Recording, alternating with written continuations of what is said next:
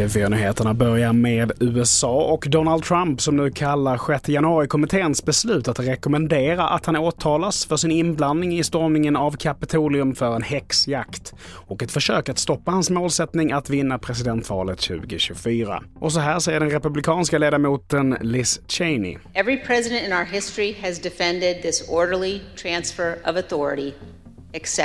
Vidare till att Region Västmanland har gått upp i stabsläge. Bakom beslutet ligger bespridningen av covid-19, RS-virus och säsongsinfluensan, vilket skapat ett hårt tryck på sjukvården i regionen. Även Norrtälje sjukhus gick igår upp i stabsläge på grund av det ökade antalet patienter av covid-19 och den höga belastningen på intensivvården och sjukfrånvaro bland personalen. Och till sist, den före detta filmmogulen Harvey Weinstein har fällts för ytterligare en våldtäkt och riskerar nu att dömas till 24 års fängelse.